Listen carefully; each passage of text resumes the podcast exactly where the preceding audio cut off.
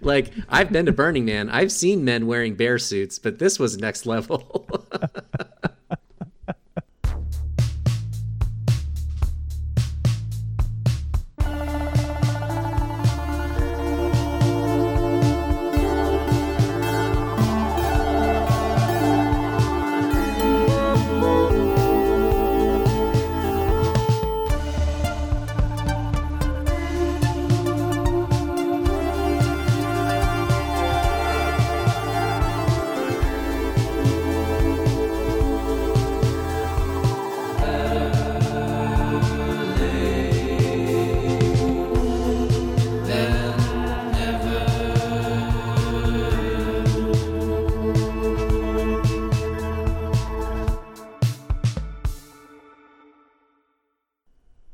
podcast features explicit language and spoilers. Hello, everybody, and welcome to the Better Late Than Never podcast. This is a movie podcast where I invite a friend to watch a blockbuster, a cult favorite, or an otherwise culturally significant film that they have never seen before. And after we watch that movie, my guest will decide if it was better late that they've been missing out by not having seen the film, or never. The movie just didn't live up to the hype for them. My name is Dave, and I'm your host. This week, I am joined by regular guest Drew. Drew, how you doing? Great.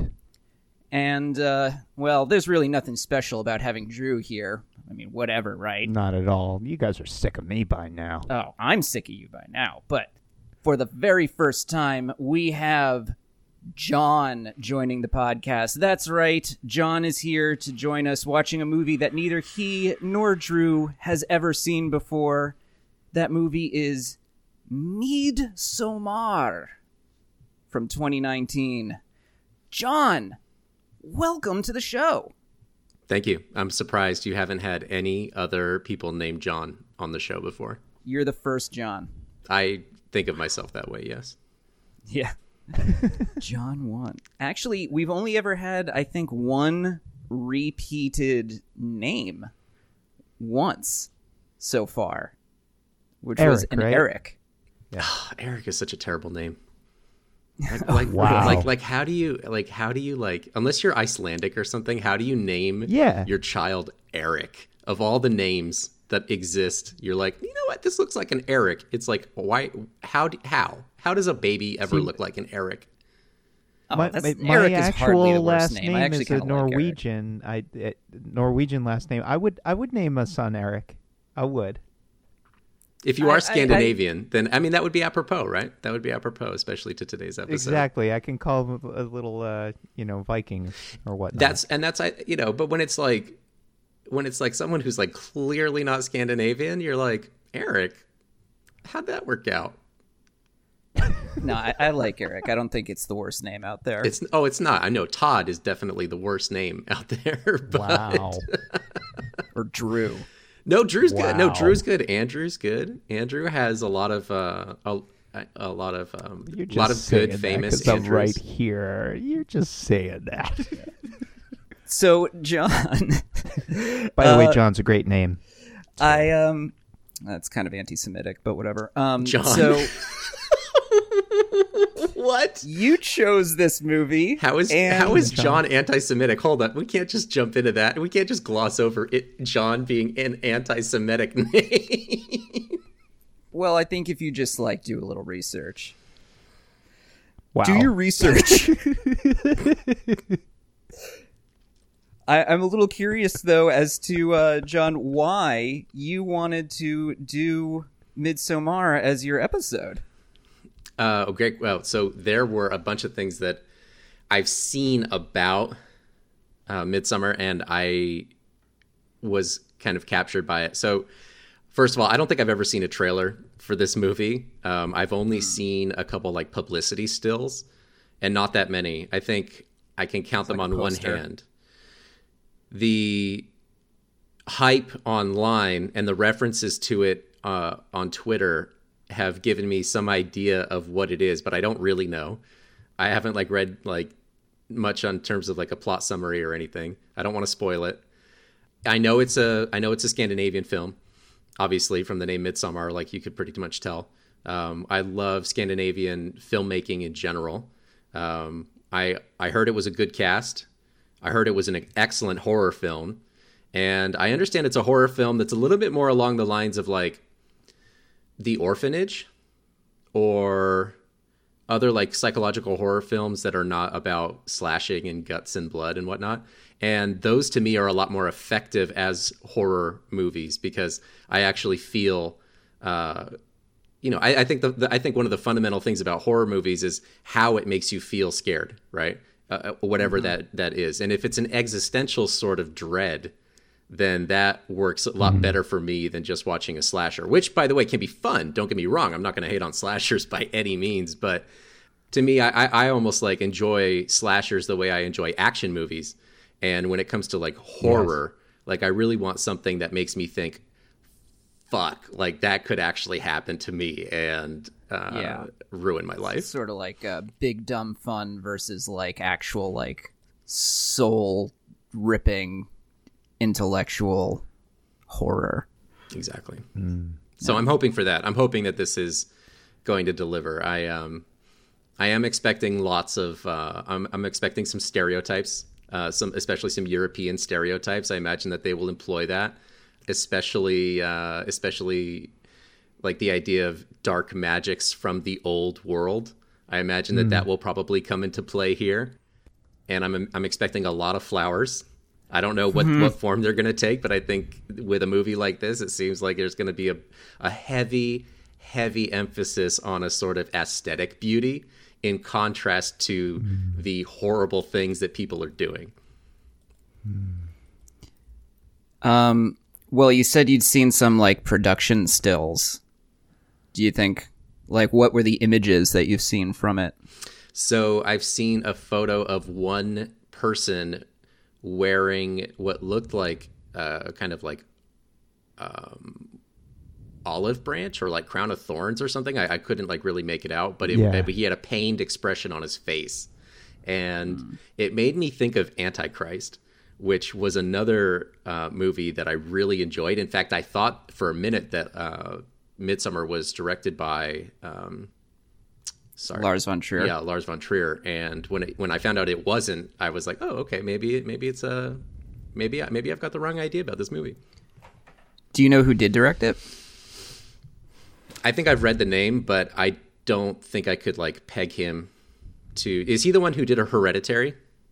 Uh, yes. Okay, I did see Hereditary, and there are some really great moments to Hereditary. So uh, hopefully, hopefully this will be even better. Now, Drew, what about you? What do you got? Probably a little less than John. Even um, I I have certainly not seen a trailer for Midsummer. Um, I wasn't coming in with any uh, any notion of uh, why it's spelled the way that it was. Uh, I I'm I, it hadn't occurred to me that actually that it might have been produced in Scandinavia, or you know, and and that be the reason. Um, yeah, I mean the impre- impression I have of it is uh, I believe I've seen a couple of production stills as well.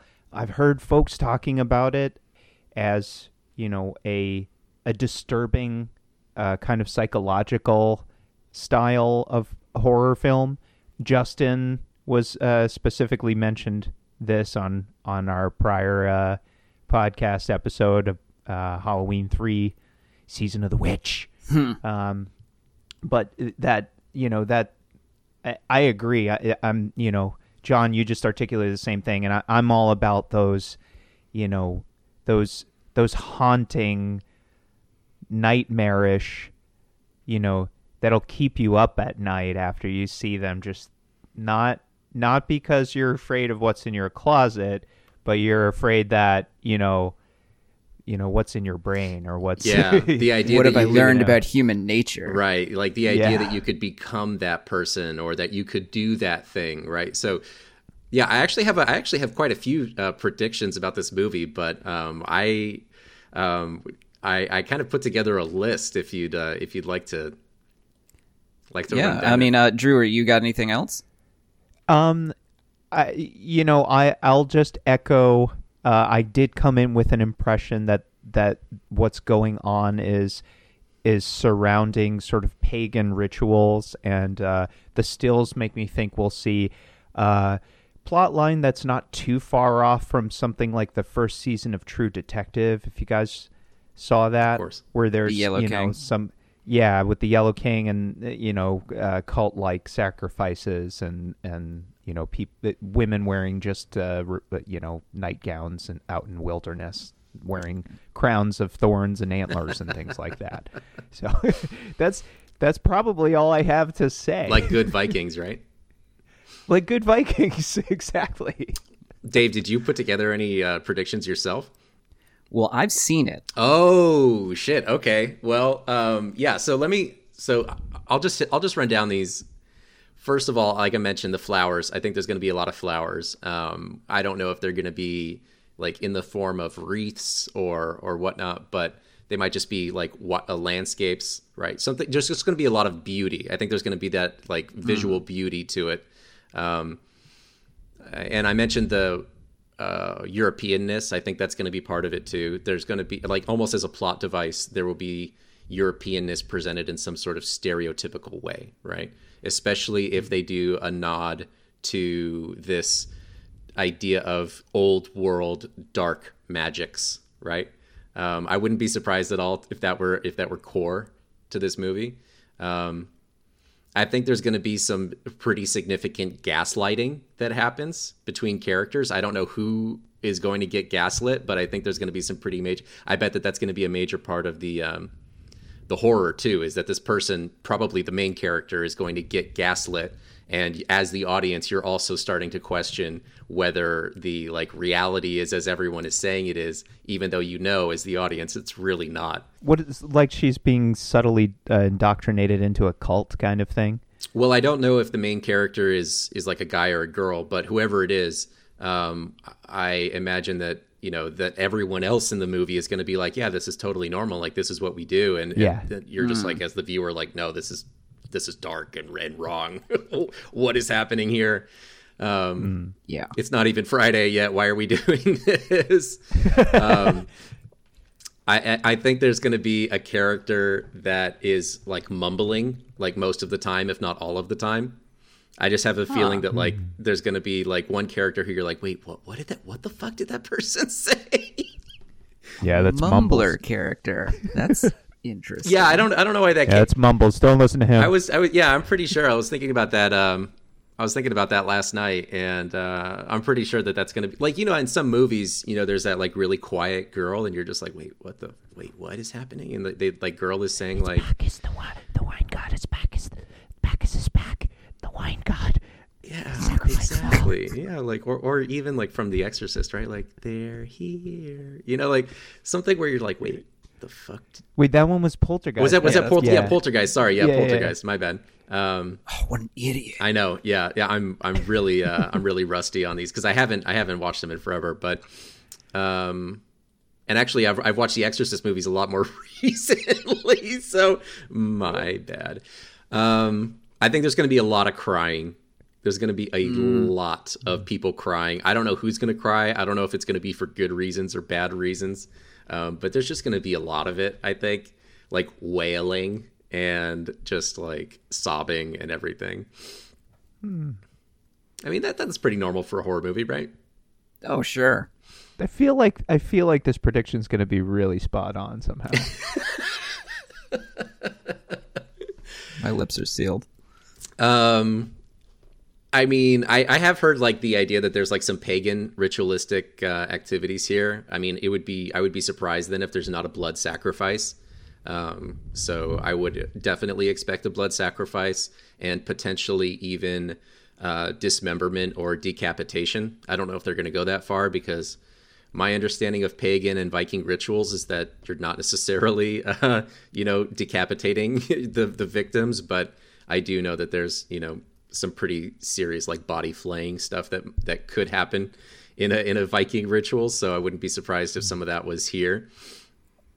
But I I wonder if this movie might kind of show at least one willing victim especially if especially if there's some occult or cult uh, like indoctrination here. I wouldn't be surprised if someone was like, you know, sign me up for this, and you're just like, wait, what, what, why? In fact, I wouldn't be surprised if like, you know, part of the drama is that like the people who are main characters decide you know one of maybe one of them decides or like maybe the people you meet in the beginning uh, we'll see how it goes right but one of the people you meet in the beginning decides you know like oh actually i'm, I'm into this and and i'm gonna i'm gonna be good with this and, and and maybe the other people are just like wait what? We're losing you. What, what do you what? No this is horrible. Like stop.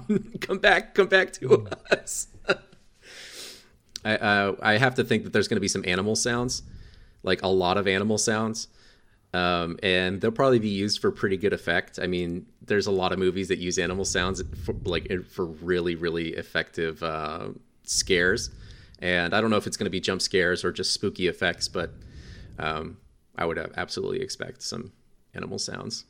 What, like horses and goats and stuff? Or Yeah, it could be horses. Yeah, it could be you know like you know a lot of times you know horses and animals and even dogs right barking will be like the sign that there's some supernatural evil in the Right. air right yeah, so i wouldn't i wouldn't be surprised if that was here and and this is also like super specific but i am like pretty sure there will be some sort of gnome cool. like a homunculus or something right? Like there will be oh, there will be some like very tiny like person like creature and it might even be like a race of tiny magical creatures that are human like because um i don't know like it, it- almost as if like they are the like the embodiment of the gods to which we're uh you know to which we're you know completing these evil rituals or whatever.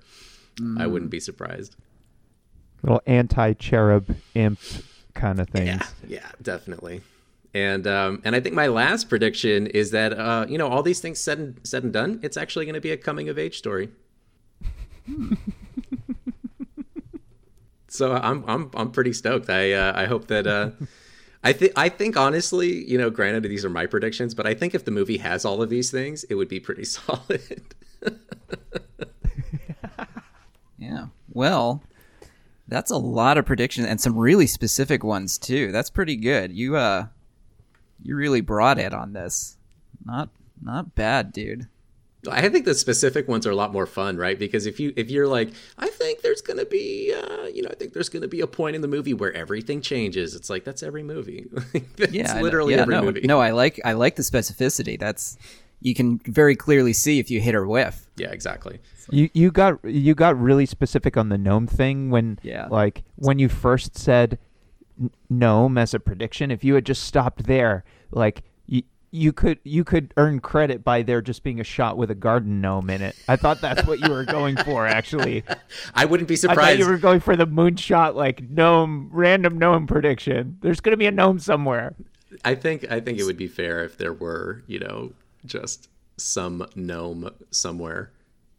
All right, so Oh, if there's what, a lawn gnome in here, you get credit. Sure. Oh yeah, I'll t- I'll take credit for that. I mean, I, I I would be a little bit more surprised if it was only that, but um, yeah, Yeah. there's got to be some sort of there's got to be some sort of gnome, right? I mean, isn't that like Yeah. doesn't that come from Scandinavian tradition? That whole idea of like, Trolls. You're thinking of trolls. is that trolls? Yeah. Yes, yes. Trolls were uh, invented in Norway. Trolls World, World Tour?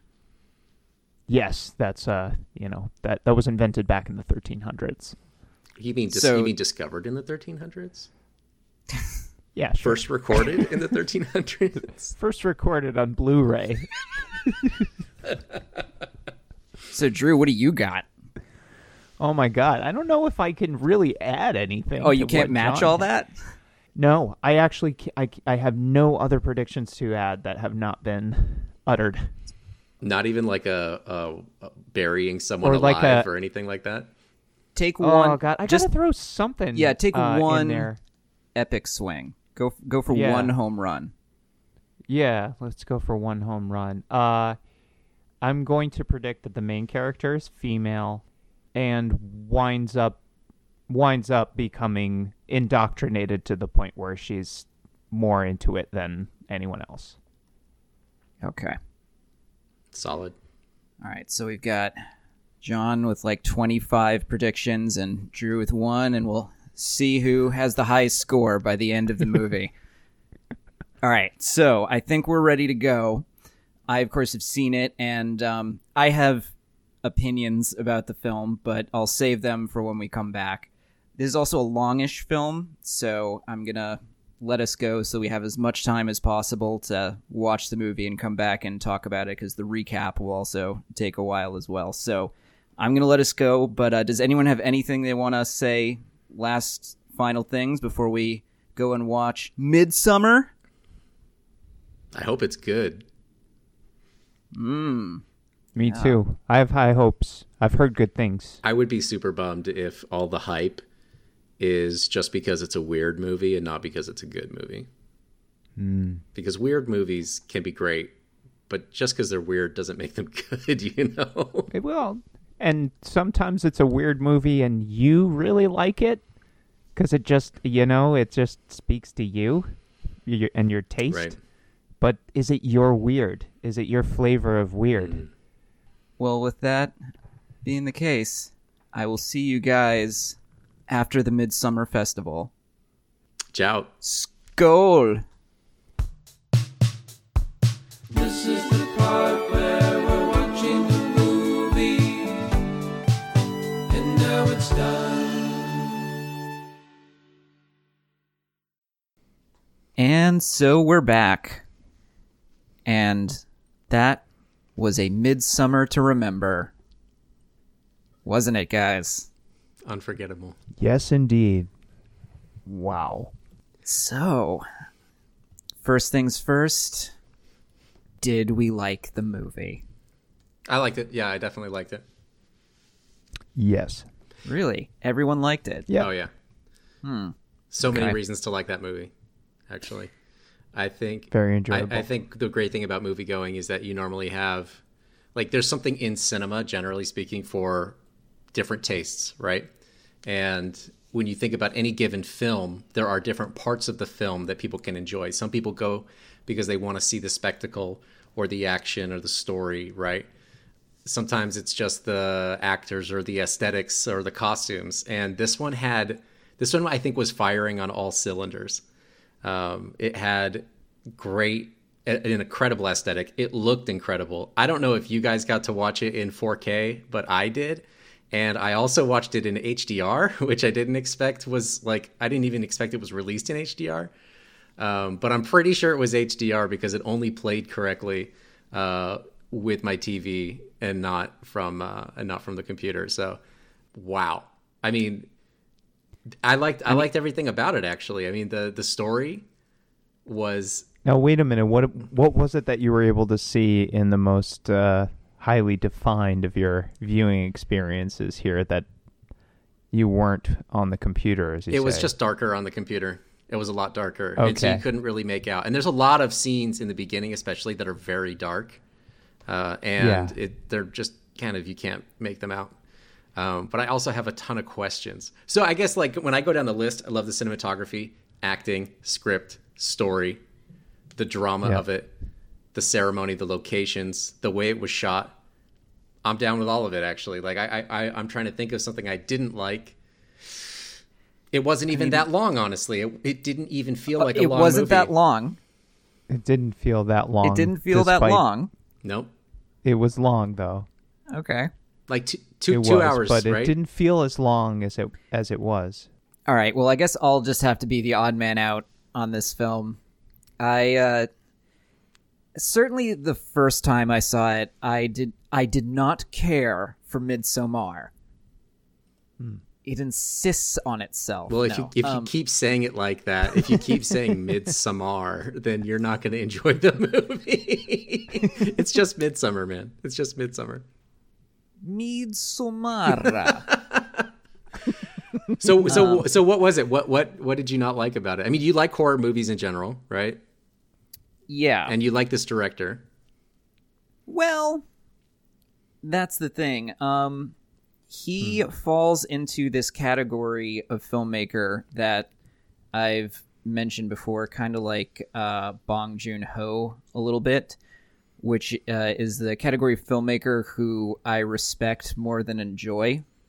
And so I don't think it's a bad movie, and I even liked it better the second time through. I'll give it that. And you know, I think it's well made, it's well acted, the writing's good. Uh, It's gorgeous to look at for much of it. Uh, I just didn't really like watching it, and I think part of the reason why is that, um, unlike you guys, I did see a trailer for the movie, and um, it's one of those films where if you see the trailer, the movie holds really no surprises. Um, it, you just sort of go in, and everything you expect to happen happens, Well, trailers are the worst. more or less the way you think it'll happen. Trailers need to. People need to stop with the trailers. Honestly, like any movie well, that but I it's not think even is- the trailer's fault. It's basically, you know, you know, you kind of know what's gonna be going down pretty quickly within the movie itself, too. You know, you know, it's kind of a Wicker Man-ish Yeah.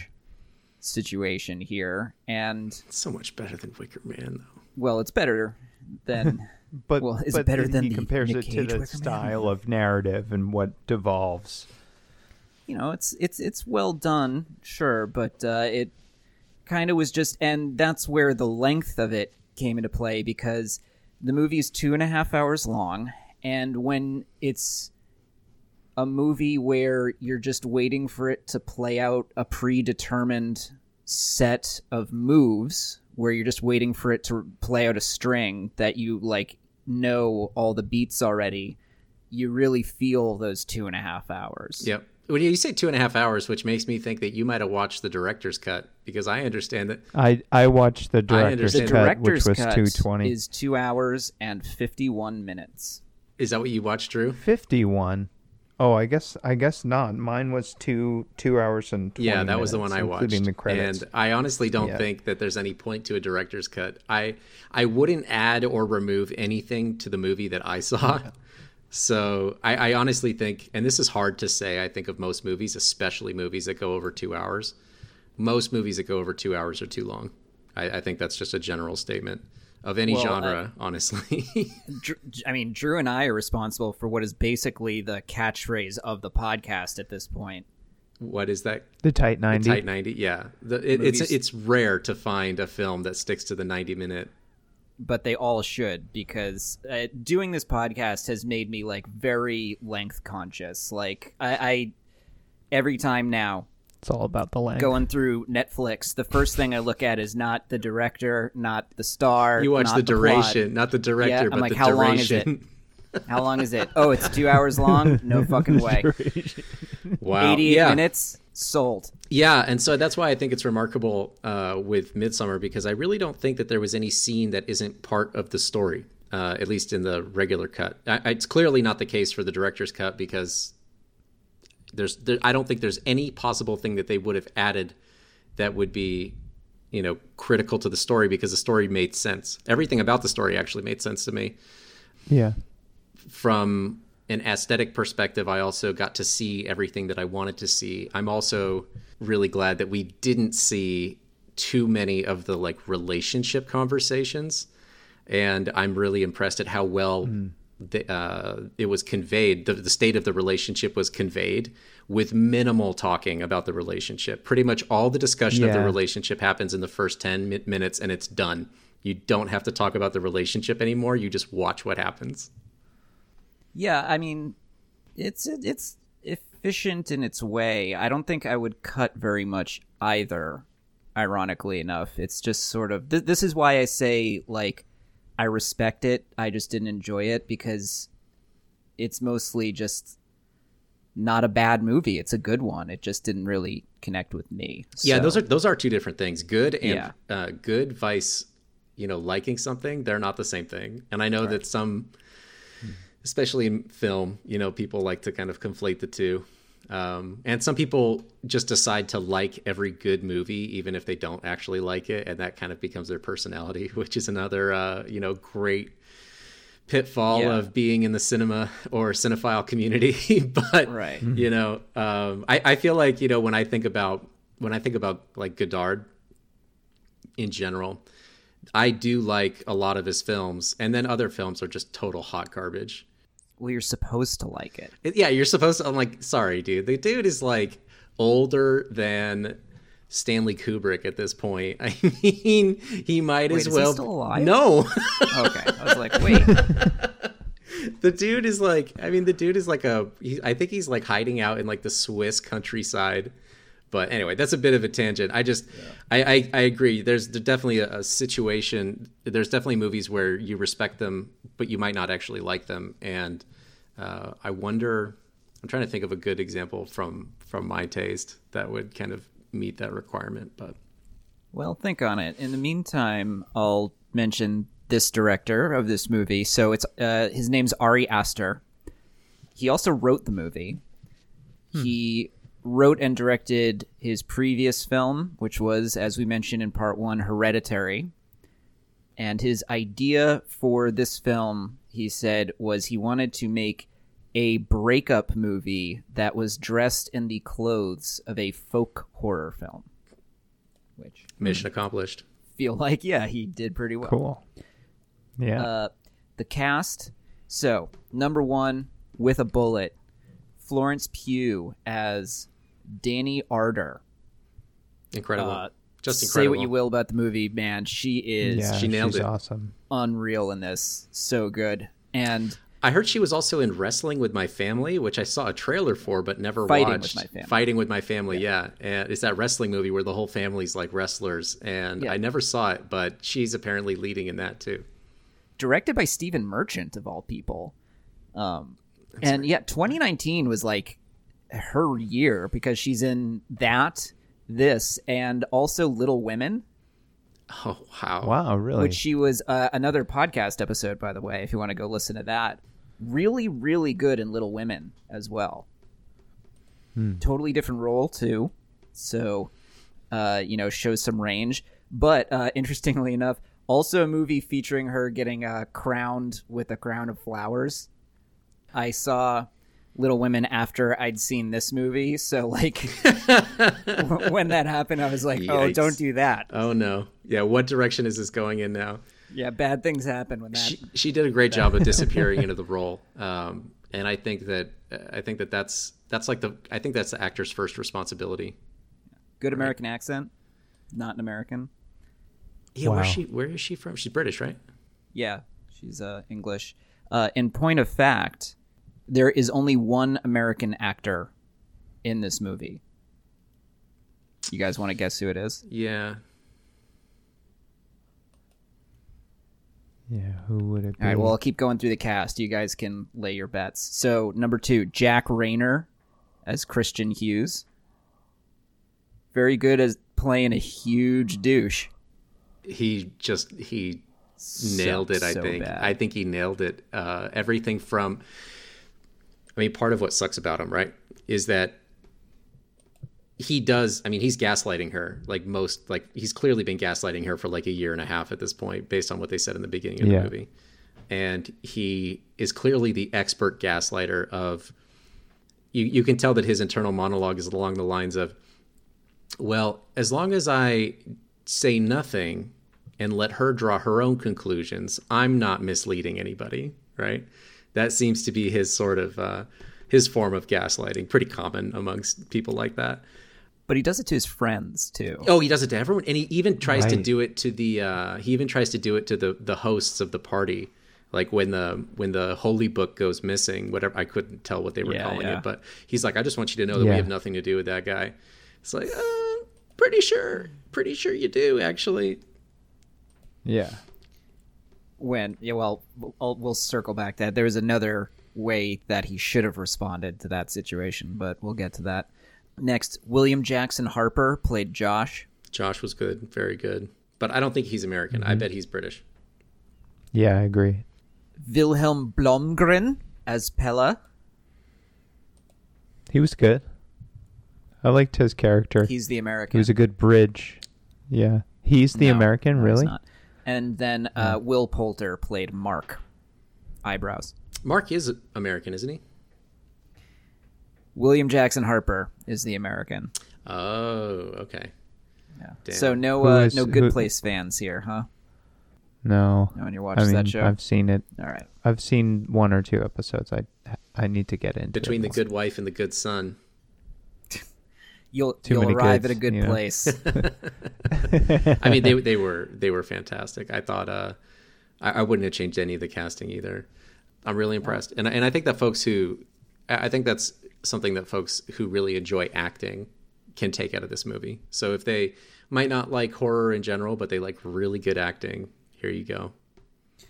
yeah, it also does Hmm. seem really like one of those movies that would have been a real blast to work on. Yeah, yeah, a lot of fun scenery and and craftsmanship required with the natural flowers and arrangements and stuff. But, uh, this this is something I said while watching it. Actually, was uh, I wonder what the flower budget was on this movie.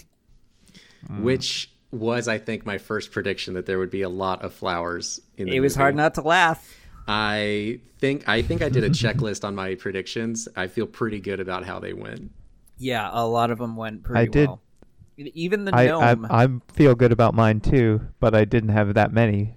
there was a way in which the gnome I feel like could even kind of be called correct. We'll we'll talk about that guy in a minute. yeah, I agree. but um, I think in, in a in a weird way, the opening, the the like mini movie that opens this film is maybe the strongest part of the whole film.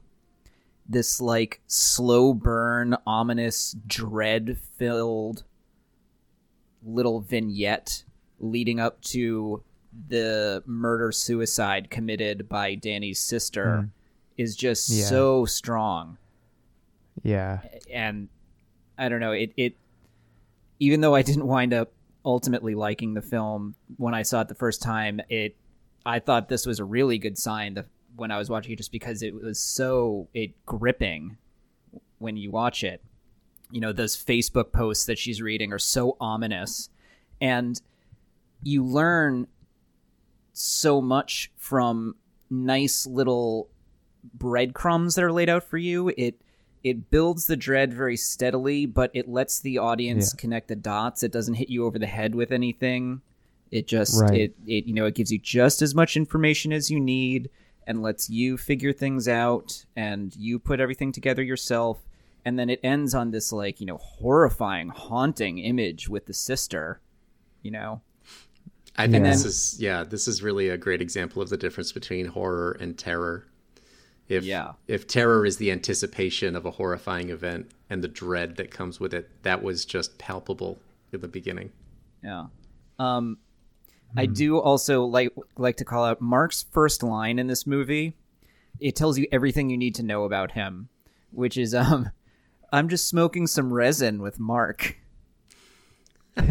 Bye, Mark. Bye, Hi, Mark. Mark. Smoking resin. Okay. Oh, resin. Jesus Christ. But w- what I really want to ask you guys is what this movie, what this mini movie in the beginning establishes that sets up the rest of the film is this scenario between Christian and Danny. So you guys have had relationships in the in the past. You've been dating people in the past. Let's say that you were like Christian was on the absolute precipice, on the verge of breaking up with somebody. And then this happens to them. Would you still go through with it? Would you be able to break up with them then? What would you do? nope. I think I'd have a very difficult time breaking up with them at, at, at that moment. I think I would want to be humane enough to try to be there for them without adding drama by addressing that issue and try to get them to a stable place. But then when can a, you a break good up with place, even. Yeah. A good place. Maybe once they're ready for us to sit on the couch and watch the good Specifically, not Sweden. Right. But then, like, I when know is I it? wouldn't Like a want month to take later? them to Sweden though. Yeah, the this this option that he chose was insane.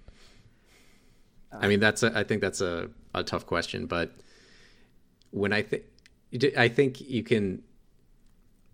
Your question was pretty straightforward in a way, right? you know, would you break up with this person after something horrible had just happened? And um, no, I mean the answer is no. But you have to like think about how did you kind of get into this relationship with this person, and that's where I wonder about Christian's motives. Like, was Christian with? I guess we actually hear a little bit about Christian's motives because Christian mentions when he's ha- having that first conversation with his friends without, uh, you know, between phone calls from from Danny, he mentions that he he thinks he might regret breaking up with her, and so I think that says that there is like some care that he has, like some level of uh, attachment, but he also seems like the kind of person who, I don't know, just pretty self-centered, right? Like doesn't really seem Yeah. to give a shit about his girlfriend. So the idea that he like Right. So there's this like selfish uh, motivation for staying with her. Well, what if I regret breaking up with her? It's like go fuck yourself, Christian. Yeah. No, I mean every decision is totally path of least resistance for him. Yeah, and he, he's he's kind of milk toast in that way, right? Like it, he never really stands up for anything that matters, and and kind of all of his friends have different ways of dealing with it, right? Like Mark, for example, tells him like get over yourself and actually like grow a spine. Josh tells him, you know, you're on the right path, but make a fucking decision because you've got other shit to worry about. And um, uh, Pella, right? It's Pella is the is Yeah. the third friend. Yeah, is uh, you know kind of has his own angle, which is yes, clearly they need to break up, but also I have my designs on Danny. Yeah, that's right. Yep. So they all agree in a way that he needs to, you know, grow a spine and, and do something, which is true. Um, but I I have definitely been in relationships where I was fairly disillusioned with him. Uh, something horrible like this happening would have been enough to cancel the plans to go to fucking Sweden. So it's a pretty shocking moral failure on his part that he didn't say, "Okay, I'm not going to Sweden." And the way he lets her find out is just like, you know, so they're at a party and someone just lets it slip. It's just like, "Oh yeah, we're going to Sweden in 2 weeks." Yeah. You already bought a ticket. You already bought a ticket. He's like, yeah. Well, I mean, I guess we were gonna go. Like, and then and he's gaslighting her, right? So like, back to the checklist. My predictions. He was gaslighting her the whole time, Oh, 100%. and that is and that is probably for me one of the most upsetting things in a film. Um, I you know I think everyone's had their own personal experiences with gaslighting, and uh, it's not fun to be gaslit. So for him to just be like, yeah, well, you know, I, I told you that I was going to go and like, and she was clearly very dependent and was like, well, yeah, my, my mistake. I didn't remind him that it was my birthday. like, come on, Christian. that Right. uh, that line in particular is very pathetic. You just feel terrible for Danny, you know? And, and Yeah. what it, and what it, do, Yeah. and what it does, uh, sorry, what it does for me is it makes me not really sympathetic with Christian anymore, right? I mean, this is a guy who's kind of made his bed, and now you're watching him lay in it. And at this, and on the other hand, you're also watching Danny find a family that she's desperately been looking for, uh, Right. because she she had in a sense already lost her sister before the murder suicide. She was already clearly, um, you know, not attached to her parents and and missed that. She was leaning very heavily on Christian. Now, granted, Christian was an asshole, but she was clearly like lacking in friends, right? well, she had the one friend she was on the phone with complaining to Christian about. Yeah. The, What about the- her? Whatever happened to that girl? she had the one friend, right? You don't even see her. And and granted, like I guess I'm not I'm not ganging up on Danny. It's just that you could tell that Danny was very alone. And in a way, this is a really happy ending for Danny, right? This movie ends- is like is a very Yeah. happy ending for Danny. And you can and and they um they lock it in. They cement that happy ending with her smiling in the very last shot. Oh, the smile at Right? the end. Ah, perfect. And for me, it wasn't so much uh, like it wasn't a smile of like I got my revenge and this is retribution, as much as I finally have a home I and a family somewhere. and I belong somewhere with people who actually Yeah. care, like people who actually Care about And me. that's the thing about the community that they visit is that they might be murderous in a way, right? But they care very, very much about each other. And Yes. what who was who was the um was it like sadie and charles manson it was like um uh, you know we killed we killed them because we did it with love right like there's definitely some vibes there and Yeah. and it's believable honestly like you can watch what they're doing and be like no these people like really mean what they're saying Yeah, that's true. the The logic of their culture is is well defined, and they they're empathetic. Even like it's so interesting. Even when they have, even when people are crying or burning in flames and screaming, the crowd is trying to mimic the emotion and feel it with them. That was huge. And that was really, really affecting, Yeah. I thought, right? And that's actually like, I thought that was perfect, right? When she, for example, witnesses him being part of the sex ritual and then starts having a panic attack, right? And then the women surround her and start having the panic attack with her, right? Yes. That was a poetic form of solidarity that she never got from Christian about anything, right? Chris, Right. Christian, if we compare that to the way that Christian treated her in that very first phone call that they had in the movie, he was like, "Oh, you know, this is your fault, like that you're dealing with these problems. Like, I'm kind of tired of hearing about it." And Well, and they had that big scene after her family had died where she was crying and, and pretty much just he's just sitting there like furniture, yeah, you know, Mhm. uh, while she's crying her soul out on his lap. may that be a piece of advice to men in general. This is not a gendered thing, by the way, but just I think men in, in particular have a problem with this. Generally speaking, when someone is in a lot of pain, folks are not looking to feel better, as long as to know that they- they're rather than know that they are not alone.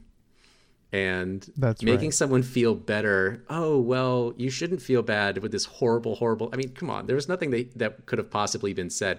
And that's the genius of I think these other scenes where all of these other people, regardless of the event, something painful happens to one in the group, and they all collectively join in feeling that pain, right?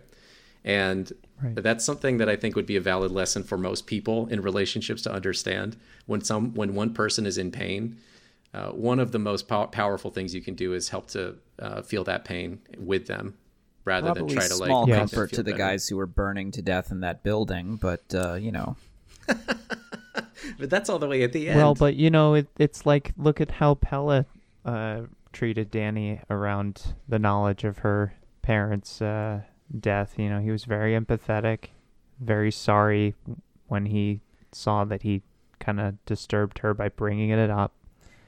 And- but you at the same time, he didn't just treat her. cult shit. But at the same time, he didn't treat her with kid gloves, and I thought that was another interesting thing because there was that point where, you know, that he mentioned that he lost his parents, and that he mentions it a couple times. The first time it doesn't happen, but the second time, you know, she basically tries to shut him out, and he actually And he says, "No, he says no, no. Listen listen to me. I lost my parents in a fire. They burned to death.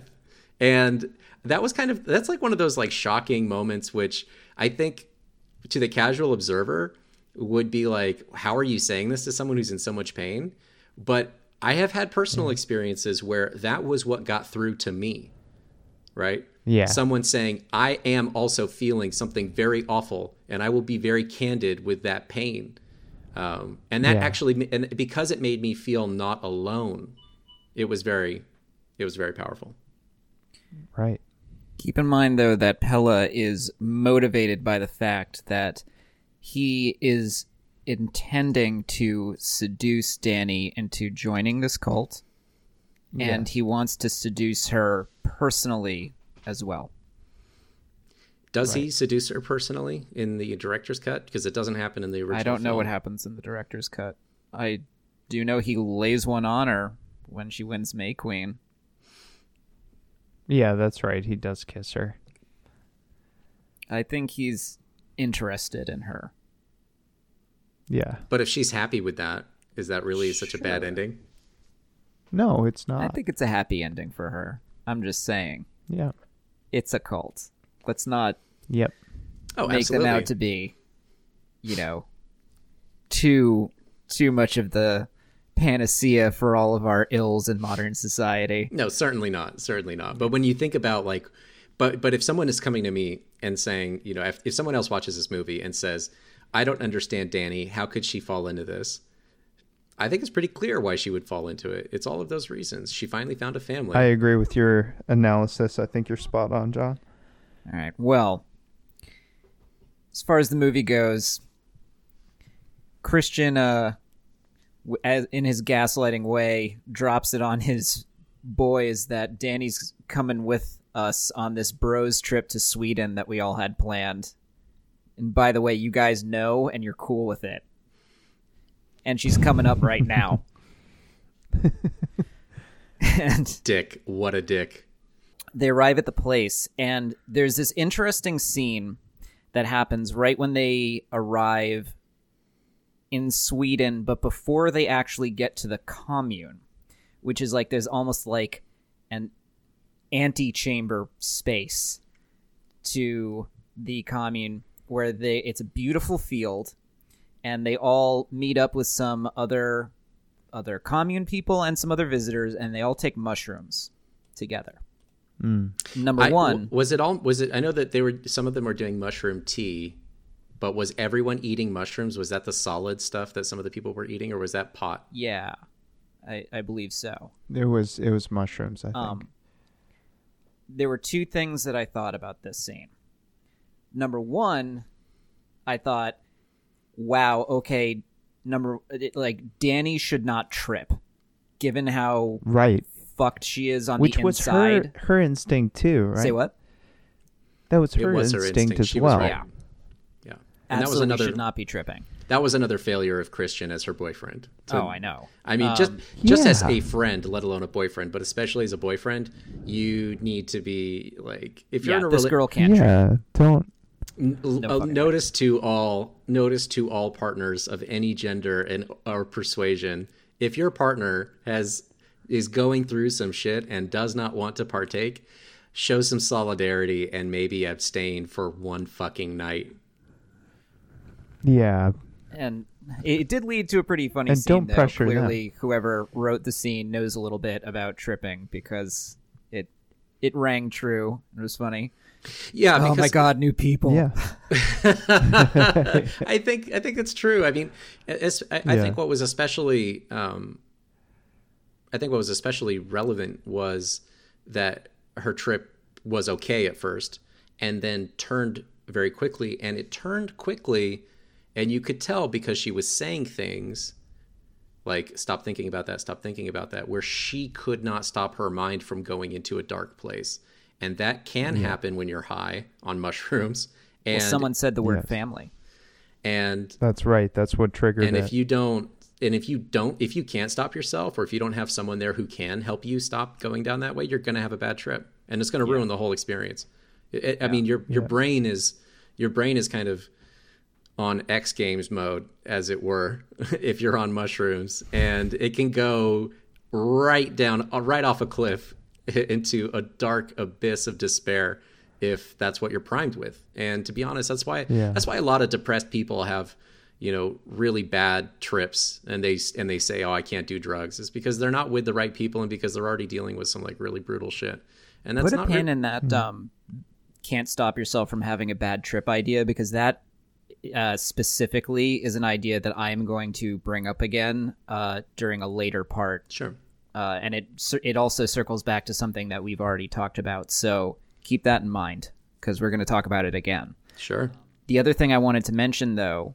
about this scene is that uh, from the commune's perspective, it's a clever idea because having everyone trip out there is a pretty good way to disorient everyone and make sure that hmm. nobody has the slightest fucking idea where they are when they lead them in. yeah, that's right. What if someone runs away and tries to get out? Where yeah, are they? They're not going to have a good time finding. yeah the it was pretty clear that if any of them wanted to leave and that, that's actually one of the things with movies in general where people end up in this dangerous situation. Often with worse films you're wondering as the audience why don't you just leave? Just leave. Here i did not believe that they were able to leave that they Yeah, I, I, go I where? couldn't yeah where are they going to go right? They don't Look what happened when they tried.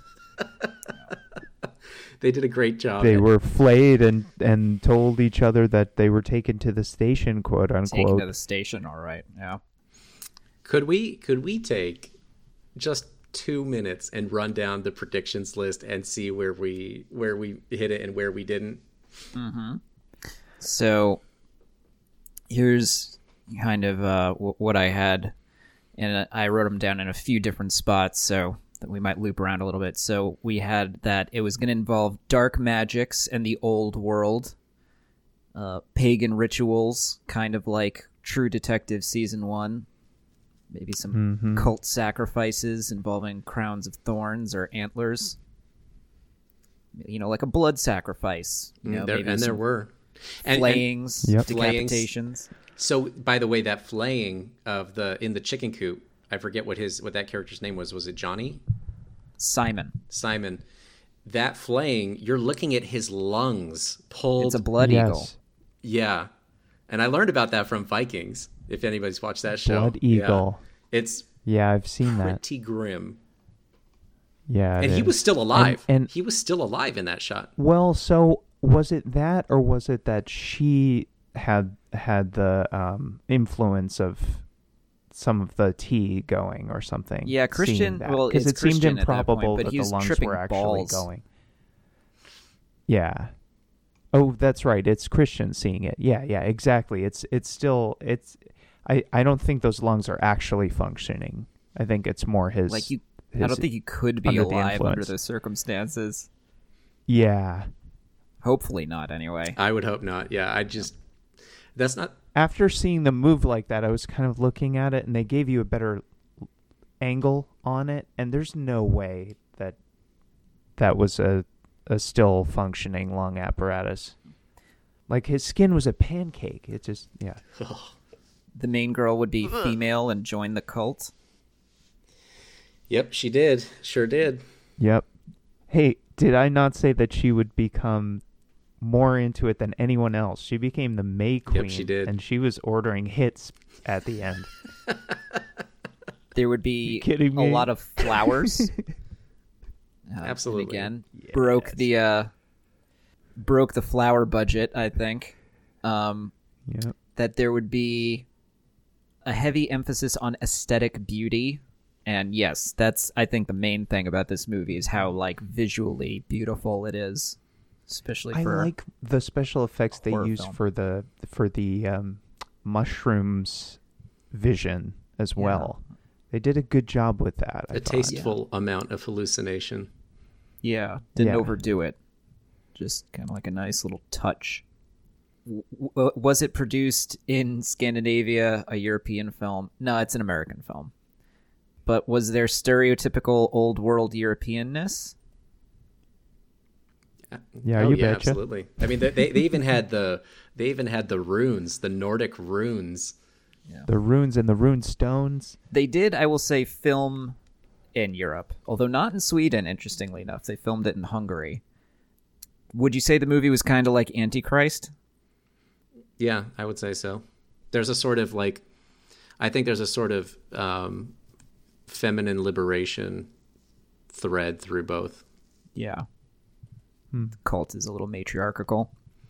Um, there, well, w- th- there was a lot of gaslighting. We'll talk more about how it goes down now that we're actually talking about the parts at the commune too. this is perfectly normal. What's happening here? was there a mumbler? There were several, Several, mumblers. yeah. Um, Pella was pretty soft spoken. Christian was pretty soft spoken too, for the most part, especially when he was talking to Danny. Anything that he said to Danny, he was like being quiet about saying because he knew he was full of shit. Yeah, that's fair. Uh, there was indeed a lot of crying, So much crying. Oh my god, so much crying. wailing, and sobbing. Wailing. Oh, absolutely, man. I, like every five minutes or so, it was happening. the cult did produce some willing victims. Animal sounds used for scares, I'm not sure if that one really came through, but That's a whiff. Yeah, not that one. I, I unless you count humans as There, were, animals. there was the bear. Unless you count humans. no, Well, we there's the- no. That's stretching it to the, the bear breaking didn't point. make any sounds. Was there a gnome? I am gonna say yes. What was the gnome? Or troll a, figure. a, You- a the so you, you went on to say a tiny person like creature that are like the gods that they are performing rituals to but i'm Mhm. going to stretch it a little bit and say that you know reuben the disabled boy who writes their sacred Yeah. book Oh, okay. yeah, he filled that role. I that's who I thought you would say, David. I, I feel David. like he kind of a little bit fits into that. Was it ultimately a coming of age story? No, it's ultimately a coming home story. well, but I mean, there Sweet Home Scandinavia. themes Is that Yeah. what this movie is? there were themes of fertility and and such that could be The uh, the one girl finally hit her Stretched.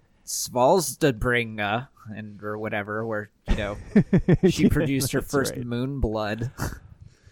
She was ready supposed to, to, bring an outsider in and kill him and stuff him in a bear. It, it, it was very funny for there to be so much, and, and that's and that's the thing I like about matriarchal societies in general, right? Is that um, is that there's a sort of frankness to it.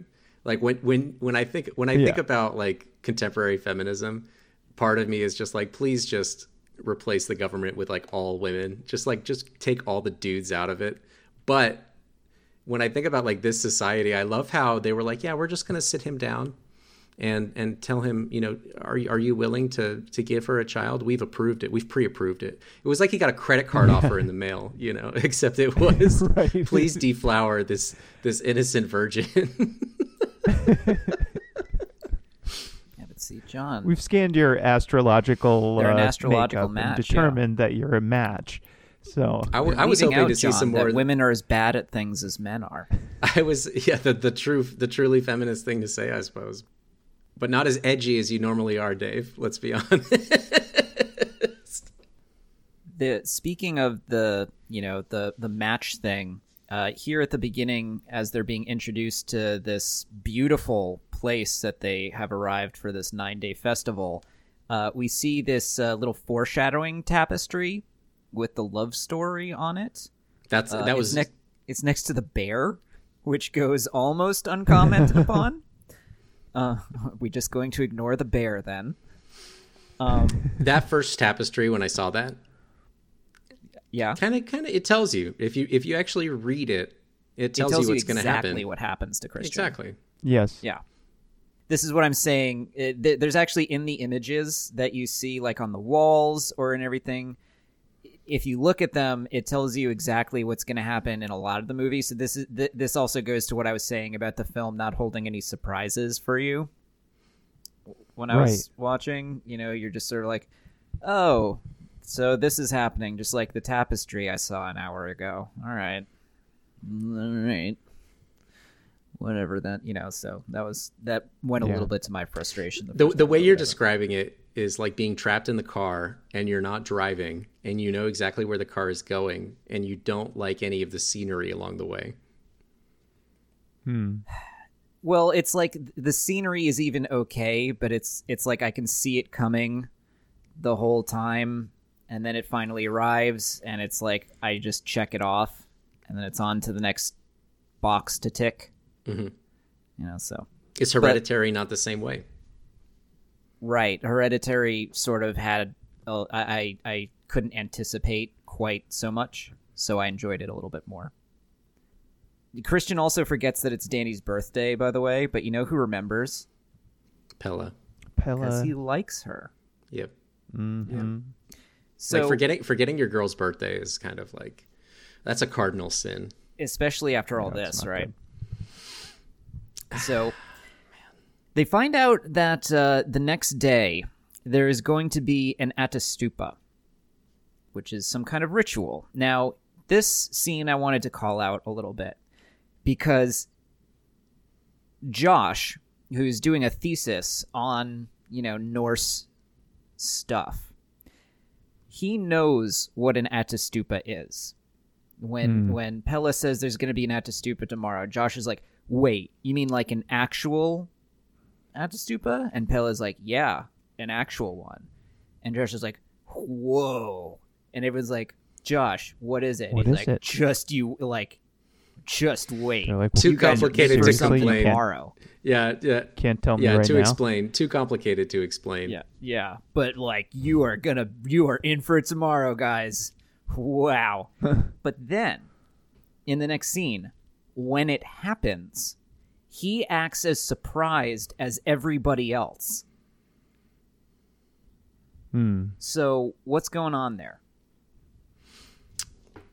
Well, to be pedantic, there's not that much confirmation in that initial conversation about a real one. People are like, there's not subtext that says they're really going to die as much as, oh, they're going to do an Ättestupa. I think that it's fair to say that Josh, or I think later they called him Yosh, right? I think, Well, because it's with a J, right? right, right. Yeah, it's their I think Josh probably presumed that it was still a metaphorical Ättestupa and did not really expect it to be what it was.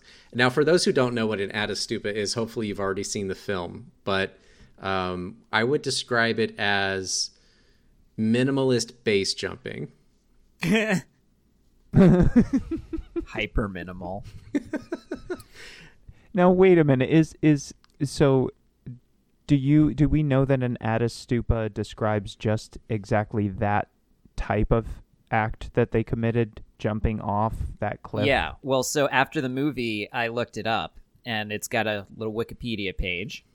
And an Ättestupa is a name given to a number of precipices in Sweden, Norway, and Iceland. And it is the name supposedly denoting where ritual uh, elder suicides took place during prehistoric Nordic times, where elderly people would throw themselves or would be thrown to their deaths. Hmm. Uh, it is now, however, generally accepted amongst researchers that the practice was uh, never one that actually existed. It just was made up in legends and sagas. Okay. So I thought it was interesting that they used a little bit of cultural relativism here to allay the you know to help the audience suspend disbelief in what was going on because they they were pretty upset about it the guests as they were were pretty upset about what had happened but they didn't immediately say i'm going home Well, some of them did. I mean, so this Yeah. brings us back to kind of, you know, uh, this movie presents a lot of opportunities for this. What would you do? Oh yeah that's actually uh, really really fun to think about. So number one number one if my girl had just lost her family sorry bros i'm not going to sweden. I gotta i gotta at least spend some time with my girl. But see this is also where i think christian failed as a boyfriend and as just a friend. Like if, if you're in a relationship with someone part of it part of it is like you need to help that person like build up their rapport with other people right like a healthy a healthy relationship is never one and then only one right? It's it's you're a, a complementary part of the other relationships that they can have and they can build and you're supportive enough that they're you know able to do that. And he was clearly failing right? So he's complaining on the one hand that he's her only source of support and at the same time But he's not supporting her very but he's not well. supporting her You know, if- yeah in any her her family just died in the most gruesome way and she's crying her eyes out and then it's the next morning and he just pops in and says you know how are you feeling you know you Oh, feeling God, okay What a dick. Let's right? go. Like what a dick. Like, Like, hearing that. So number one, the first thing I would do is even if I had made all those mistakes so far, cool it with the transatlantic travel. yeah But also, I mean, guys, you've already you've brought her to this place, and now you've seen two people die in this insanely gory fashion. I I can't believe they stay. Like, would you stay after seeing something like that? I don't. Yeah, I, the thing is, the the Ättestupa itself, to me, is not enough. Like I didn't. I understand and like the explanation of the ritual where it's they have this kind of predetermined order at different ages, and at seventy two, that's the ritual. Dumb. I I mean Yeah, I I- wouldn't that that alone doesn't scare me off. Yeah, I think I would probably not have so much moral outrage at that point, primarily because it was very willing. The folks that that jumped or just fell weren't pushed and they weren't forced and they very clearly did so of their own volitions. And because they were so willing and active it's hard to say that there's a moral uh, uh, problem there. You can say it. You have to rely on some other you know moral precepts but it was clearly willing right? So But, you know, you saw them do that. You also saw that when the guy missed and survived his fall, the other people walk up and smash his head in, take turns with that big old hammer. It's Yeah. incredibly gory. It also stands Yes. out, just a nice little filmmaking note. The gore, the red gore, stands out very nicely against those blindingly white clothes that they all wear, and uh, very Yes. nice white uh, cliff face. That was a nice little uh, location they found. Even the, Yeah. the cliffs were white. So nice, nice job, Ari Aster. But um, so willing or not, you now know that you are among people who will do this. You're, and that's true, and you and you got to know at Yeah. that point that the the moral scales are a little bit different than you might be used to. That said, Hmm. I do think that there's a moral argument to be made that that was the moral thing to do. You should kill him as quickly as possible. He's Well, in, at that point, sure. Yeah. Put him out of his misery. yes. exactly he and he wanted to die. It's traumatic to watch, though. It's it's it's very gruesome. It would be, it would be wrenching. It wouldn't be. you no, know, I'd vom. I'd, I- I'd, I'd, Yeah, it would be. It would har- be hard to be a, a yeah, witness I, to. I, I would have like fallen to the back of the crowd and ralphed. yeah. All right. So I mean, at that point, at that point, you know, honestly, like I, I've been in situations before where it's just so upsetting that I'm, I'm like disconnected from everything, like shell shocked. Um, in that case, I don't. I, I think some of the other events would have been a little bit more shocking, um, but in this case, I probably would have been uh, a li- like um, in a sort of survival mode where I was looking at my girlfriend's reaction and trying to like, you know, shepherd the two of us out of that situation. Yes. So I would have almost absolutely exited at that point. yeah, the same. But they stay. But but again, it's not because of moral outrage. Like I wouldn't have left because I'm pissed at what they did or or that they're okay I with wouldn't it. have felt safe there anymore. Right. and it's clearly not. well, but yeah, also because of Danny's situation, Right. like her seeing a man and woman and like a nice looking older couple decide to plummet to their death isn't what she needs to see right, right, now. exactly. Um, Nobody needs to see that, let alone Yeah, me right, but too, especially right? if you just lost your two let parents, alone Danny. I mean, like two days hey, ago. you might be fine with it, Danny, but I can't handle this anymore. I'm gonna go. right. Um, but Christian piles on mistakes at this point because uh, he also decides to steal Josh's thesis idea. Yeah, that was Why? really dumb. Why? That was unnecessary, Josh. No, sorry, not Josh. Christian, you didn't have to do that. Yeah. because he's a piece of shit. Yep. Isn't it? It's not. I don't think it's any accident that Christian is named Christian. Probably not. Hmm. Pelle, But for I- his part, continues his two front seduction with uh, his little monologue to Danny, concluding with the line, Does Christian feel like home to you? Very cleverly played, Pelle. He's Um, not gaslighting her, but that's fucking manipulative. No kidding, right? Like that's Yeah. like He's selling something. deeply manipulative. In fact, if Yeah. you if if you if you are looking for like any way to undermine someone's confidence with a relationship and you see that there's an issue like that, call it out.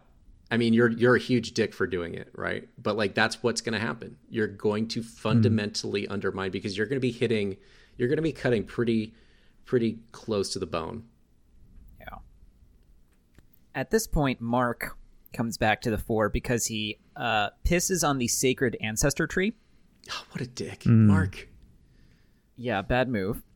Um, And we also find out that si- the Simon, who we know what's going to happen to him, he's a Brit who's there with his fiancee Connie, but he's evidently left without her. Which I never bought. I never bought that he would have left without her. Oh no shit! He Yeah. left without her, without telling her, without getting his stuff. Makes no sense at all. No. That- She's right to scream that it's bullshit what they're telling her. Yeah, seems pretty weird, doesn't it?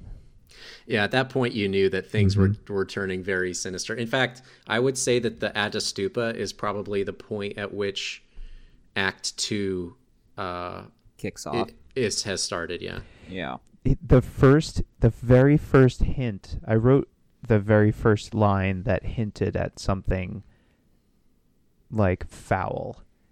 That that prior to that point, it was mushroom trips and things, but it was all you know hippy dippy fun times. You know, this would be a fine vacation that I would take. The first thing that I, when they say in passing, it's his brother. Uh, what was his name? Inga. Ingmar. Ing- Ingmar. He says, uh, "Oh, they're going to play Skin the Fool," Yeah. And we don't get an explanation of what that game is. But I, I back. bet it's a little. Which what? Where did they play it? It was Well- it was the flaying of uh, of Simon. Of Mark. oh, it was. Oh, oh, Oh, Mark- was it well- was it Mark? Oh Yeah. yeah. Okay. And they put a fool hat on him. yep. That's right. oh.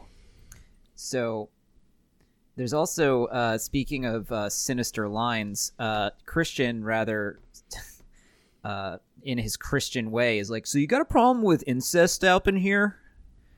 And the guy says they try to avoid incest, but in order to avoid it, they sometimes have to invite outside people to come in. Yep, and that uh, foreshadows what Yep, happens. sure does.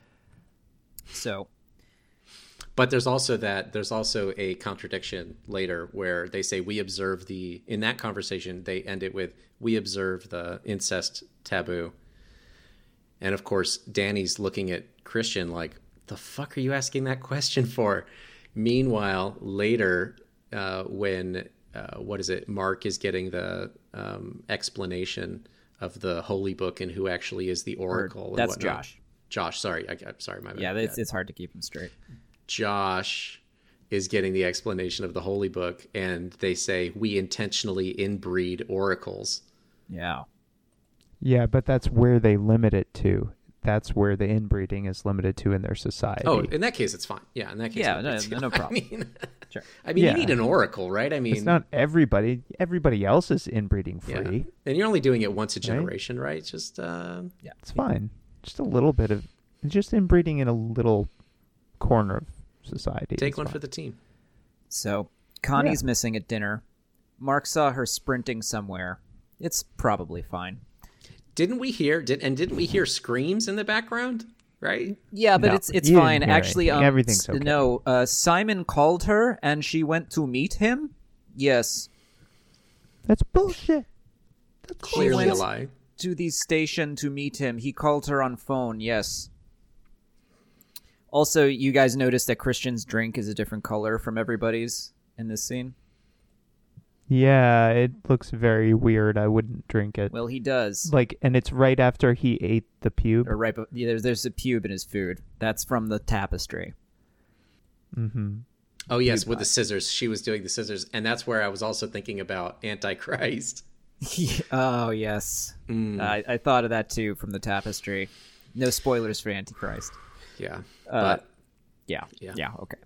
Uh, I, I mean, I, I think that's a, that's actually um, uh, another old world reference, right? Is that the, the idea that you can put a spell on someone, and that by using parts of one's own body, you can uh, bind that person to you. Josh gets whacked by someone who's wearing Mark's fucking face.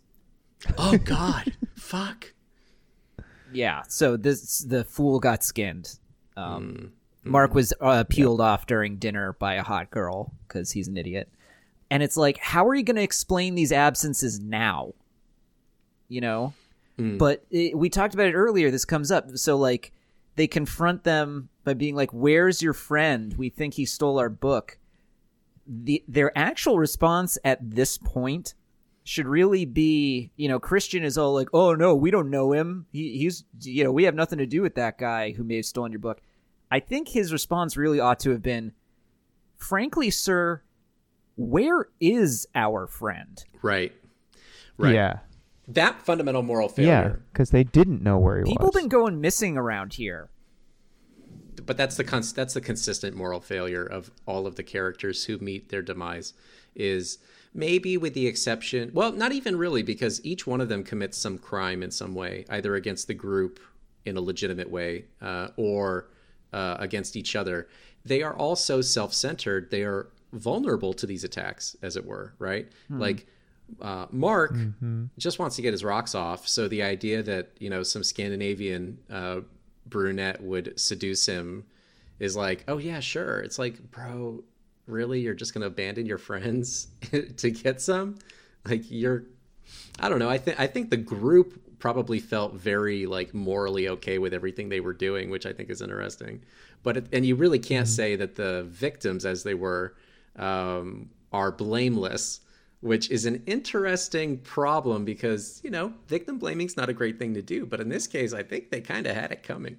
They don't deserve what happened to them, though. well Even Christian. S- Simon definitely Yeah. didn't deserve what happened to him. Simon and Connie seemed very blameless. They seemed like a sweet couple. Yeah. Oh, but they were British, so. so this is the big May Queen dance off, and I do like this scene. Such a good scene. Um, Gorgeous scene. Yeah. They all trip again, and in the course of that, Danny starts actually speaking Swedish a little bit, which I think, Incredible. for my sake, I feel like is meant to clue us in that something truly like primal and pagan and, you know, old gods is starting to happen here. Mm-hmm. You know, long story short, Danny wins, and she is crowned the May Queen. I don't think it's any accident that they cast Florence Pugh for this, and I don't think it's any accident that they made her hair blonde in this movie. I think that was very intentional. So she looks like she belongs. So she looks like she belongs in the Scandinavian environment. And granted, there's plenty of brunettes in Scandinavia. The the blonde thing is kind of a, you know, a stereotype. Yeah. Did you guys catch? I did not catch this on my own. It's something that was pointed out to me uh, on the internet when she's being walked triumphantly after her victory uh, towards the uh, side of the frame in the trees on the other side of her you can make out the image of her sister's face in the trees did either of you see it No. Uh, and i'll google it afterwards it's pretty uh it's it's startling once you see it ugh. And of course, this is also where we get the trippy flowers when she's wearing her May Queen crown. At uh, which looked incredible, by the way. Like, Yeah. can I think that anyone who is into costuming or production design needs to see this movie because even if they're not into horror, even if they're not into the story, this is like a master class of excellent production design, and they also somehow make it look believable that these people out in the middle of nowhere would somehow be able to produce all of these flowers. Well, you know what originally attracted like I was very excited to see this film, and what originally attracted me to it was the fact that I was very interested in the conceit of trying to do a horror movie that took place entirely in blinding sunlight. Like it seemed like the whole thing was going to take place, you know, in the land of the midnight sun where it never gets dark. It's always basically daylight. And not only that, but it's like bright day with these blindingly white clothes and bright flowers. Basically, like, can you do a horror movie where the visual aesthetic is the complete opposite of what a horror movie is Right. supposed to be, what you've been trained to expect in your a great mind. It's all like bright, shiny, happy people. and everyone is so clean It honestly, it it looked like you were watching a polyphonic spree concert.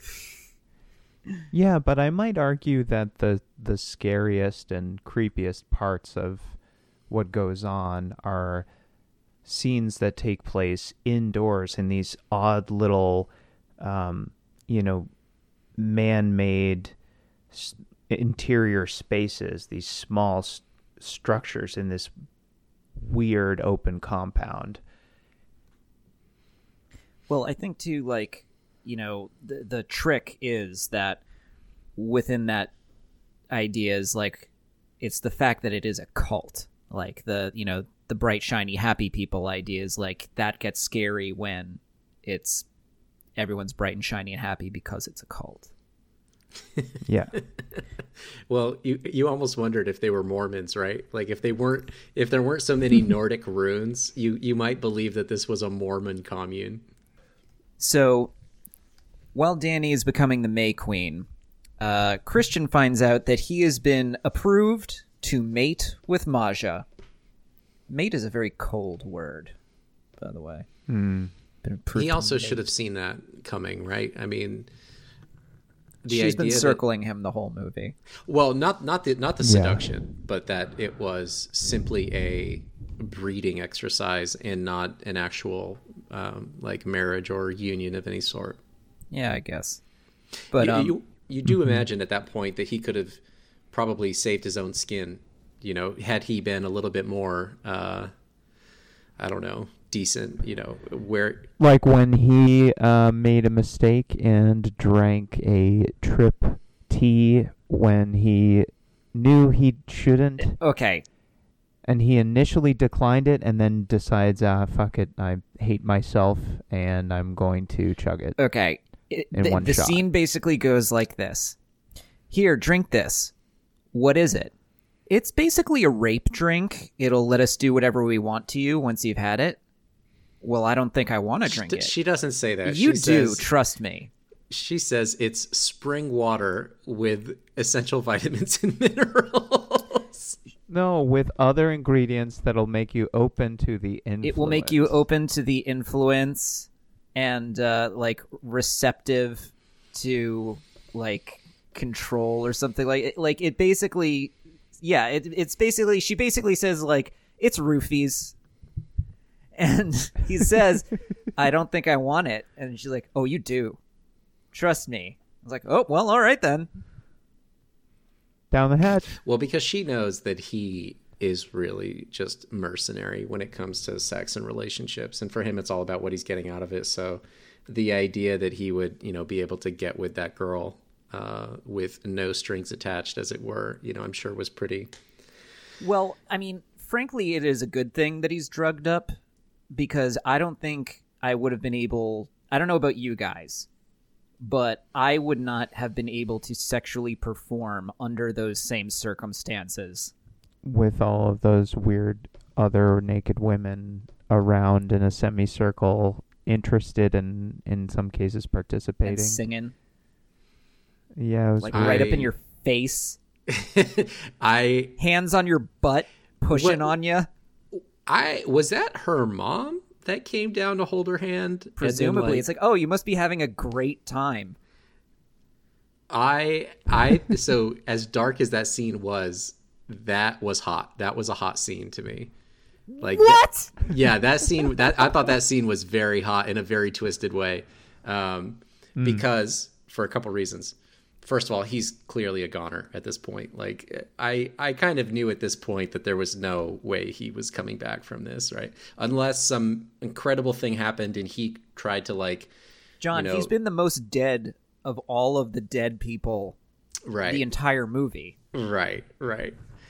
Um, Yeah. But that I, I think something that I think the thing that was sexy about that scene to me was not really the sex. I mean, all, but but really the fact that it was so uh, communal and supportive in this like like to be honest like they were all like yeah like we're here for you so that you can get off and you Maybe know, the girl. no, they were there for the girl. Yeah, not for the dude. But I'm not. I'm not thinking Yeah, about the yeah. dude at that point. I'm thinking about the community, and um, and I think that that's something that like uh, is kind of undervalued in sexual relationships, especially when people think about group sex. It's like sometimes sometimes group sex is just a, a, a generally supportive experience and not like something you might watch on like a Czech gangbang video, right? But you It's like- understand that he's basically being raped, right? Yeah, yeah. I mean, I think at this point, at this point, I'm not really morally concerned with him anymore because he's already made his bed. Now Okay. he's literally lying in it. And okay, you know, but when I He didn't need to drink. no, that he tea. didn't. He didn't. And he didn't have to be a shitbag and he never had to go to Sweden, right? But at this point, like I was like I have the strangest boner right now. What is going on? I I enjoyed the scene, and it's not because like it's not because like all the women in the back were hot or anything. I mean, that would, but what was interesting was that everyone was was presented. All of those women were presented as very clean and very sweet. And I think that reinforces the seriousness of the matriarchal structure in that society. Um, so, uh, yeah, I, I mean, I have a lot of reasons to enjoy that scene. Uh, but yeah, at that point, he's kind of uh, he's kind of a goner. Well, very much so, yes. He runs out completely naked uh, once he finishes, which basically, I mean, that's what I'm like when I have sex too. I just come and then get up and run out the door as quickly as possible. I love that he tried to like. And look around Leave my me, clothes behind, panicked. just like I'm out of there. I love that he tried to like hide his dick out in the wilderness. It's like, bro, And- no one cares. No well, one but when you're no, it's also he's running, and so if he doesn't cup his hands over his balls, they'll just be bouncing as he sprints, and it would hurt. Um, is what he has to do that. there. So, uh, but also, um, in apparently in the original way this was scripted, he would have grabbed a robe to cover himself, but the actor actually thought that he should run out naked because he felt like in horror movies so many times uh, women have been sexually humiliated by being shown naked uh, and you know like sex scenes and stuff stuff like that in so many horror films he's like show me naked should have have this character Yeah. sexually humiliated like that i'll run out naked that was a welcome change of pace. yeah and like so Yeah, good on him. yeah. so they did it that way I think I think that I think that a lot of people uh, would say that we need more dicks in mainstream cinema. i'm sure tyler durden would um, oh man. but so You you saw Game of Thrones though, right? I mean, plenty of well there wasn't a ton of dong on that. wieners, wieners, wieners. The, the, South Park overstated how much wiener there was on. Game There really Thrones. wasn't. There really wasn't that much Yeah. dong. there wasn't that much. No, But- it's- Critically, Dani observes him having sex and has her big freak out scene. I do think it is a little funny that after all of this and after all she has been through and that after all that we've seen, uh, the trigger for her to have this huge final freak out is that she sees her boyfriend cheating on her.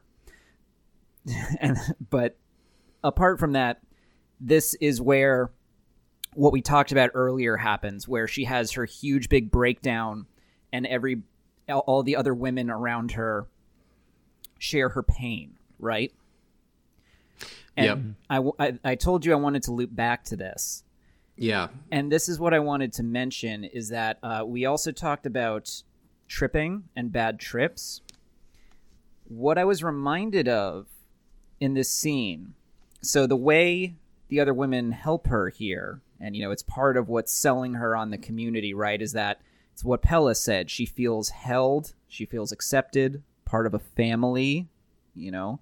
It's mm-hmm. it's something that this commune does and she likes it. This technique that they're doing this sharing of the emotion sharing of the pain it's very similar to something that Ken Kesey and the Merry Pranksters used to do in order to help people get through and stop having bad trips. They used to do something called total attention, which was when they sensed that someone, the, the Merry Pranksters were a group of people who coalesced around Ken Kesey, the author, and went around uh, famously in a big psychedelic bus trying to spread the gospel of uh, LSD and what it can do for like opening up your mind and shit. They're like the prototypical hippies. And um, Yeah. what total attention was was when someone started to have a bad trip, which, like you said, jo- John, is something that can be very much a vicious cycle. Kind of the more you try to fight it, the more you get fixated on it and you just can't get out of it. The merry pranksters, everyone around them would just focus entirely on them and entirely on their needs and just and just completely kind of sublimate themselves to the person having the problem and that would bring them down it would lower the temperature inside their head hmm. and Yeah. so and it's clearly effective in the film, right? I mean, it clearly Yeah. works. it, but it I really have to, seems to be an effective technique but I do have to take issue with the the. Uh, I think you were begging the question in the beginning there because uh, I don't believe that the reason that she had the breakdown was because he was cheating on her. Um, I I suspect that the real reason why she was um, having that breakdown was because she knew it was over for him and that he was finally Oh. going to meet his end. That's why I think because at that point I think she's pretty woke to what's going on, and at that point she's finally. I don't know, like you know, even if you're in an abusive relationship, right? You break up with that person, or they break up with you. well you're but gonna at that have a point hard though time. it still winds up being up to her she makes the final choice Yeah, that's right. It's her call. She makes- if it's him or uh, or one of the preordained, you know, villagers. she Right. chooses to kill him and she kills him because he Yeah. cheated on her Well, I don't. I don't well really and buy because he sucks you know Yeah, yeah. It's it's it's more the whole. picture. Yeah, I but mean, there think was that- you know there was I, th- I feel like there was a straw that broke the camel's back there I think that at that point she sees what's really happening and finally understands that this is a man who is fundamentally weak and also broken. And it's like she finally admits it. She finally Oh, admits for it to herself that Christian is not really worth her attention. And I think the separate judgment that she gives him later in the film at the end really is a result of his wickedness and has very little to do with retribution. I think it's very much motivated by he's simply a wicked person and so we must sacrifice him in this way to cleanse us and him of those sins. I can I can buy that. Yeah, although I do th- I do feel the smile at the end as being a mix of this homecoming and a sense of not not necessarily direct like vengeance on Christian for all that all his shortcomings, but maybe a sense of she had this lack of control from the loss of her family and wanted some sort of emotional gratification. And being able to transfer. I mean, like I feel like there could be did- like maybe like a ten or fifteen percent of "fuck you" in that smile. You know, right, right. Well, uh, so just to wrap up the movie, we've you know we've hit the final ritual, which is that the Hargas, which is the commune, they as part of their festival sacrifice nine people, four from the community, four outsiders, and one chosen by the May Queen. So they've got the two old people who committed suicide at the Ättestupa, two volunteers from the community who come up, and I would never volunteer for this, by the way. Not me neither, man. The four people who were killed during the movie, and then Christian as one option, and the other option choo- chosen through this hilarious lottery contraption that they have. it was like you were calling bingo. Yeah, I know. yeah, And also, I thought it would have been funny too. Like they call the guy's name. It would have been funny if like the dude just immediately turned and sprinted away. Fuck this. Yeah. But anyway, he just wasn't counting on I being called on. Is the nine is the number nine um, important in Norse Well- mythology? I don't know about that, but the festival was nine days, so it recurred.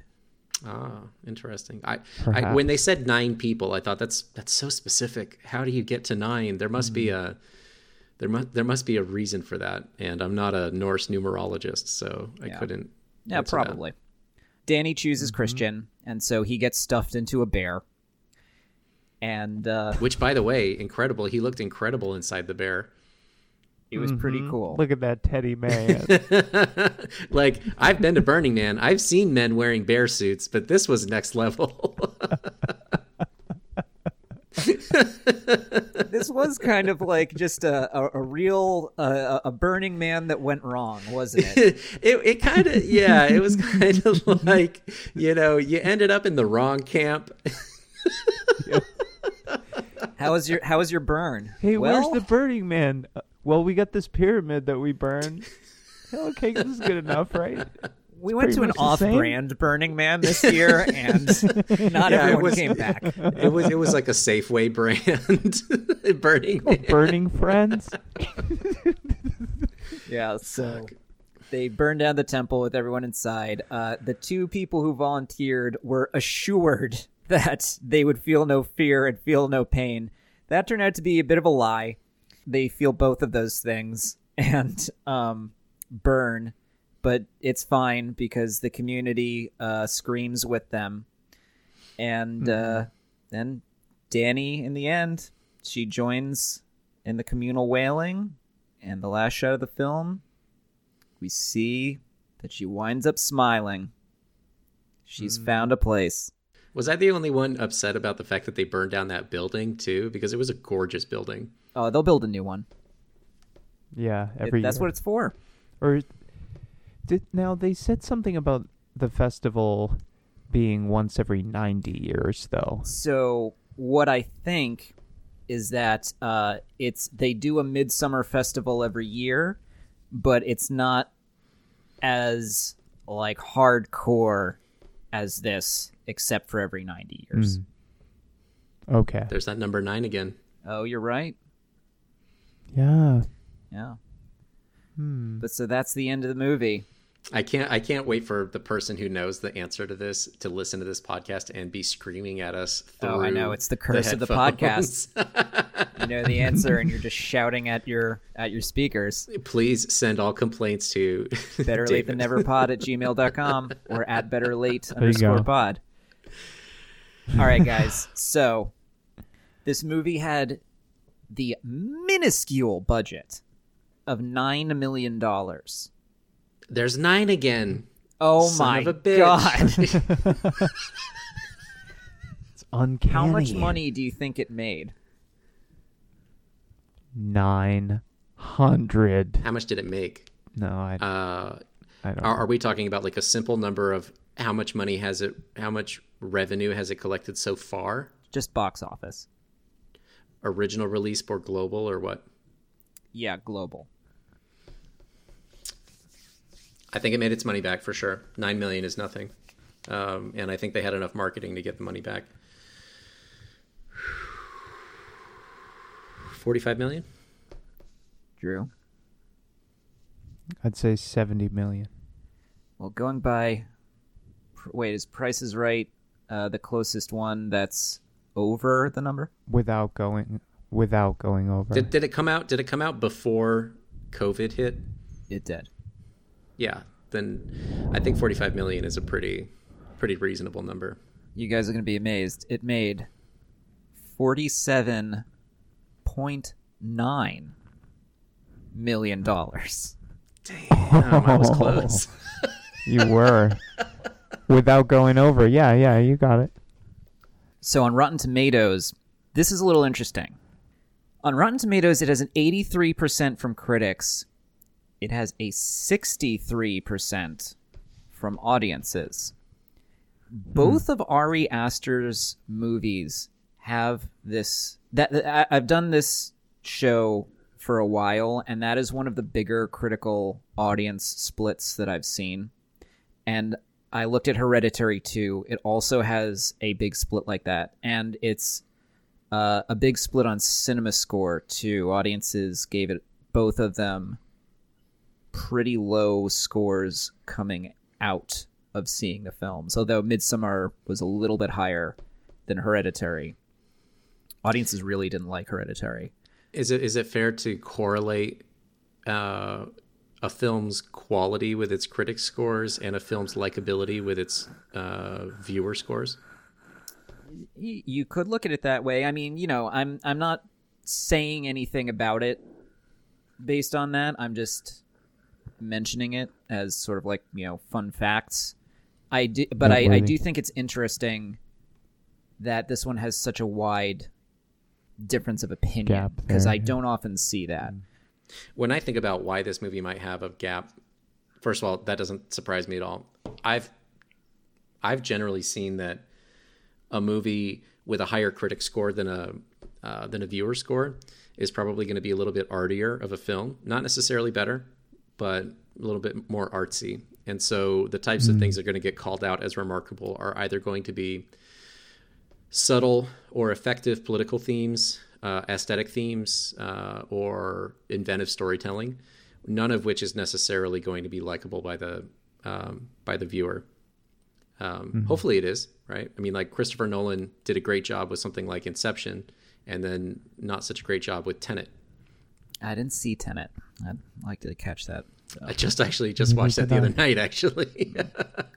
um, but when I think about why, when I think about the audiences that might like this movie, um, if we think about who is in the movie, I mean, it's like it's almost entirely white people being white and doing white things. It's a pretty like, like it's it's pretty white. Uh, so I imagine that there's going to be a lot of audiences that are going to that are going to like see this or see a trailer and just think like this doesn't resonate with me on any level at all. So why am I going to watch this? Uh, I can imagine there's a lot of audiences that just would not resonate here. When I think about the why why I say it has so much to offer to so many different people, I'm actually thinking of a fairly specific audience of people who already love cinema for its own sake and people who make films and that's a pretty small slice of the overall population granted. So uh, i apologize. It's a little bit of an academic almost like an academic category there. Um, but yeah i mean if you're if you're into architecture there's something here for you. If you're into storytelling there's something here for you. But yeah i'm not surprised the critics liked it more. Well, speaking of, I've got a couple of quick quotes, both for and against. Chad Burns, writing for LA Weekly, liked the movie, said, Aster is one of our most original filmmakers, especially for horror, in that he discards traditional tropes and opts for a headlong journey into existentialist sickness and anxiety. And Jordan Peele said that the movie had the most don't go any farther. That quote that quote deserves a little bit of echoing right there. I think he's absolutely right. Yeah. Well, you might agree also with Jordan Peele, who said it had the most atrociously disturbing imagery I've ever seen on film, and it usurps The Wicker Man as the most iconic pagan movie. sure Nice. does there wasn't even a single b They're in my eyes. on the negative side, Manohla Dargis, writing for the New York Times, wrote After a while, an unproductive restlessness sets in as you wait for the characters to matter as much as the silky moves and painstaking details. Interesting. That That, almost touches on what you were lamenting about at the top here about you know it being sort of uh, all broadcast for you in advance, and you're just kind of picking up the breadcrumbs to a destination. You're Well, this you know where you're going. You're not that this excited. last one also goes to that, which is Doug Walker for Channel Awesome said, "If this was maybe 40 minutes shorter, it might have worked. As is, everything you think is going to happen happens, and it's not worth the wait." Hmm.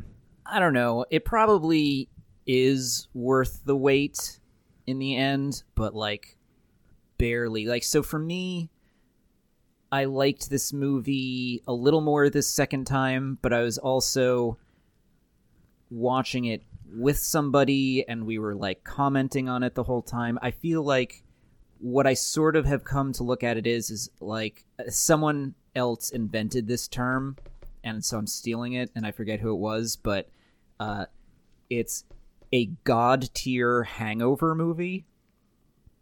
It's so it's like the ultimate film that I would throw on on a Sunday afternoon and just let play on the TV while I was lying on the couch. You know? That's one. That's one way to hmm. come off a hangover. What? God tier. I think I think these are fair criticisms because the film is is so specific in I think what it's in what it's trying to do. It's almost delivering a, so, a sort of fan service, and if you're not, there's there are movies like this where they might be aesthetically incredible and they might be, um, as far as workmanship workmanship goes, just phenomenal. And I think that's what we have here. Um, it does not mean that you're going to, you know, be happy to be along for the ride no matter who you are. So when I think about why I enjoy this movie so much, partly because I'm a cinephile. It's an it is an art film and it's an existential horror film, which I care a lot more about than your standard like Saw style horror film. But if when I think about other people like my girlfriend, right, who's also kind of in the industry but not really a like wasn't a film major or anything like I was, I'm not going to subject her to this movie, and I'm not likely to watch it again myself, right? Um, but at the same time, part of me thinks, you know, would I watch a Midsommar too? I, And I think, think I this would. movie told its story. No, it did, it did, but it, but it's a kind of, Yeah. but it, you know, I one of the opportunities that I get um, during the normal times in Los Angeles is to go to these art film uh, screenings before like a film really gets bought or whatnot. And sometimes a film is just so out there and so different from um, you know what you normally get in Hollywood. It's almost ridiculous to think about it like a s- uh, like a franchise. But some of them are so uh, wonderful and original that you almost wish they did become a franchise, so that that um, so that that filmmaker could have a you know a means by which he could reliably you know circumvent cinematic traditions. And this is something that I think, I think overall, Ari Aster's getting better and he's growing as a filmmaker. And that's all I can ask from any filmmaker is to grow and to get better. And Hereditary, I think, was a great film with a terrible ending. Um, I think I think Hereditary might have had a stronger first and second act, but Midsommar had a stronger third act by far. Well, last question, and this will be for both you, John, and for you, Drew. Was the movie better late or never? Keeping in mind that this means that you view the movie either as critical to your movie watching bona fides, or the movie is one of those where if you go your whole life without ever having seen it, that would be a okay. Drew, why don't you go first? Sure. Before I reveal my selection here, a little build Yeah. up to it.